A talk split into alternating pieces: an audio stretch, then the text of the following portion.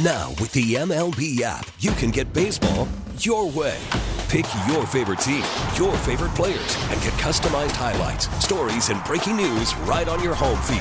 Follow the action with Game where 3D replays add another dimension. Plus, notifications can keep you connected to every pitch, every hit, every game. The MLB app.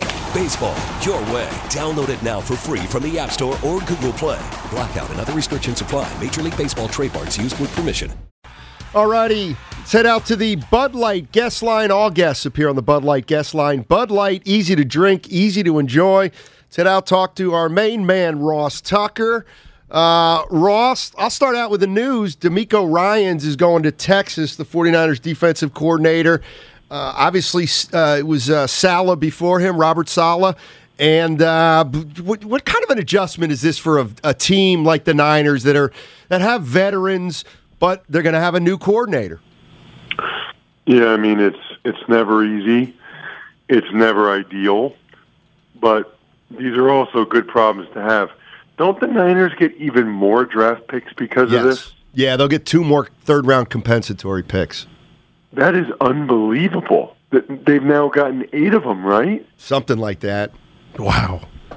I mean, that is incredible. Um, that that's. I mean, that is a huge, huge competitive advantage that they keep um, having minorities in a position to excel and to get these big jobs like Ran Carthon, DeMeco Ryans. They deserve a lot of credit for that. A lot of credit for that.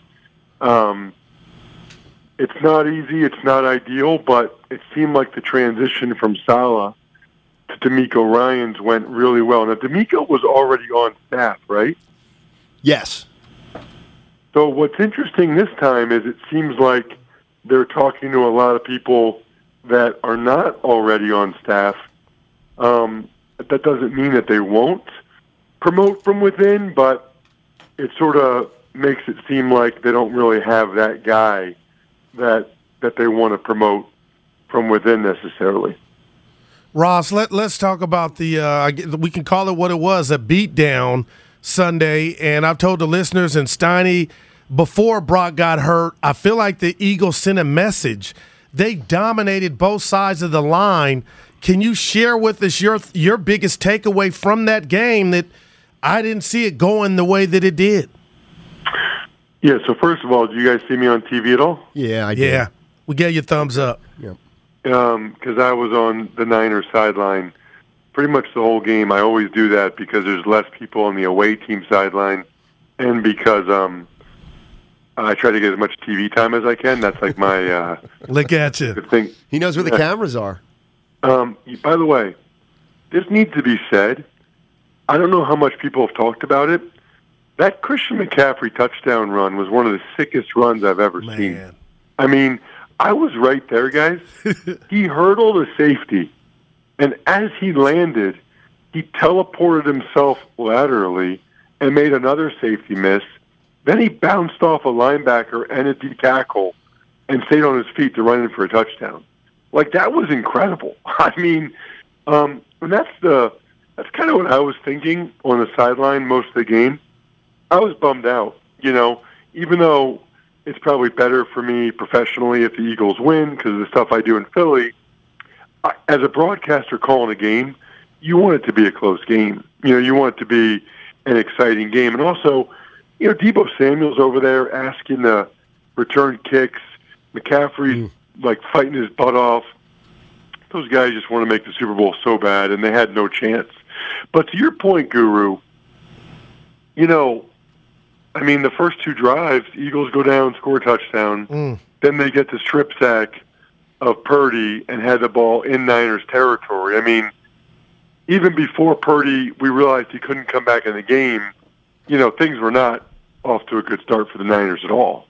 And the two things that I noticed throughout the game, no matter what was going on, is number one, the Eagles ran the ball much, much better than I thought they would early in the game, I thought, wow, this Niners run defense is legit. There's nothing there. But the Eagles' O line is just so good. I've watched the tape of the game. I mean, they were murdering the poor Kinlaw kid. I mean, Oh, they, they man. were murdering those guys um, a little bit. They, they were beating them up up front. And then even the first drive of the second half for the Niners, I don't really know why they came out throwing. You know, they're down 21-7, but they come out throwing with Josh Johnson. And I told you guys this last week that the Niners had to play with a lead. They're just not built for obvious passing situations, one-on-one drop back, and they were just getting beat across the board. I mean, Hargrave's beating Aaron Banks, and Dominican Sue is beating um, Buford. Is it Buford or Burford? Burford. Yeah, Burford. Yeah. I mean, those guys just couldn't hold up against the Eagles D line, which is, I mean, the Eagles legitimately, and I think you guys saw this, they legitimately have the best O line and D line in the league. I mean, that, that's really, really hard to do because they won 31 7, and Hurts didn't even play well. I mean, Hurts had a bad game. Hurts barely did anything, but they won because of the other stuff. The other thing I think that needs to be said, because I'm I'm as bummed as anyone that the quarterbacks got hurt, because that second half was just like stupid then at that point. But um, it's not like those were fluke injuries. Like the Eagles caused those injuries. The Eagles forced those injuries by killing the quarterbacks. You know, and part of it was like, why does Kyle twice in the first two series have a tight end blocking Haason Reddick? I mean, Haason Reddick might be the best defensive player in the league. You know, I know Bosa is going to win the award, but you look at a lot of the numbers and the metrics. Reddick had an unbelievable year, and twice. I mean, they're lucky that when Josh Johnson came in and Reddick stole the ball from him, that they didn't call that a fumble. Uh, you know, Kyle's got tight ends blocking him. That's on him. Yeah. Ross Tucker joining us on 95.7 The Game on the Bud Light uh, guest line. Just a couple quickies, Ross. We know you're going to uh, you got to hit it, but um, Purdy's now out, UCL tear. The hope is August 1st uh, he can get back in it, but there's no guarantees. Uh, obviously, Trey Lance is going to be healthy in a couple months, but who knows what he. A lot of talk about. Let's start sniffing around Tom Brady. What are your thoughts? Yeah, I I, unless he's willing to do it for not very much money, I don't think I would do it. Um, now, let me say this: I definitely would not do it if Purdy were healthy. Definitely would not, because I like the idea of Purdy and Trey Lance competing for that spot. You got the young, talented guy, the young guy uh, that's kind of proven he can do it in Purdy, and they're both so inexpensive comparatively. That's a real advantage for a team like that, as opposed to Brady. I mean, he's not doing it for less than twenty-five. He probably wants more than that, but I don't think he's doing it for less than twenty-five. So it's a lot of money. The other thing is like Brady can't move at all, and you guys know I played with him 05 and 06. I love Tom Brady. I love that he keeps playing. It, it makes me more relevant. It makes my daughters like me for another school year each year because they can tell all the boys that their daddy was teammates with Tom Brady. Like I told him, I don't need him to play ten more years, just ten more. Just get me through high school with those girls, and uh, that's all I need. But he can't really run the bootlegs, which Kyle likes to run. He can do the play action, but he just wasn't that great this year. I, I wouldn't do it. I, I wouldn't. Um, I'm sure they'll have those conversations. Let me ask you guys this, in all sincerity. Let's say Purdy did not get hurt. Let's say he played the whole game. What do you guys think the score of that game would have been, and what do most Niners fans think? I'm gonna go first, Ross. And I said it on my couch to myself. I said the Eagles are playing around with fire because this game, to me, it should have already been over. And to answer your question, if Brock Purdy been there, I honestly believe it would have been something like 34 to a one score game, 34 to 27, because I believe Jalen Hurts not hurt Ross, but that wasn't a fantastic showing. They got it done. And I think the Niner D figured some things out. So had they had a quarterback that could pass, I felt like that was Philly's defense was going to be pressing like, okay, you know, no no margin of error. And I hate we were robbed of that, but 34-27 Philly. I have thir- like 31-17, something like that. I I thought Well, there were enough thing I would signs is- early. I thought there were enough signs hmm. early that it was trouble brewing for the 49ers. Well, and not, not only that though, Josh Johnson. I mean, he did some okay things in the first half, and it was seven-seven. But then the Eagles got those that had the long drive, Yep. the penalties, make it 14-7. And then I guess Brock Purdy probably wouldn't have fumbled that snap. So you probably feel better going into halftime, 14-7, then Yeah. down 21-7. That that was a big difference. Like nobody in the galaxy thought the Niners were coming back at halftime, down 21-7. right. Hey, Ross, we appreciate your efforts. I got to give this one to you before you go. Normally, a great coach, I hear him say, we got to be buttoned up offense, defense, and special teams. I'm, I, I want to come down Kyle's road for not throwing that flag because it was everything in the first quarter. But Ross, I've, I've I looked at the big picture. The NFL with a game this big and the magnitude, you know, a Super Bowl trip on the line. Shouldn't they have? Am I asking too much for for the technology to be somebody in the booth to review?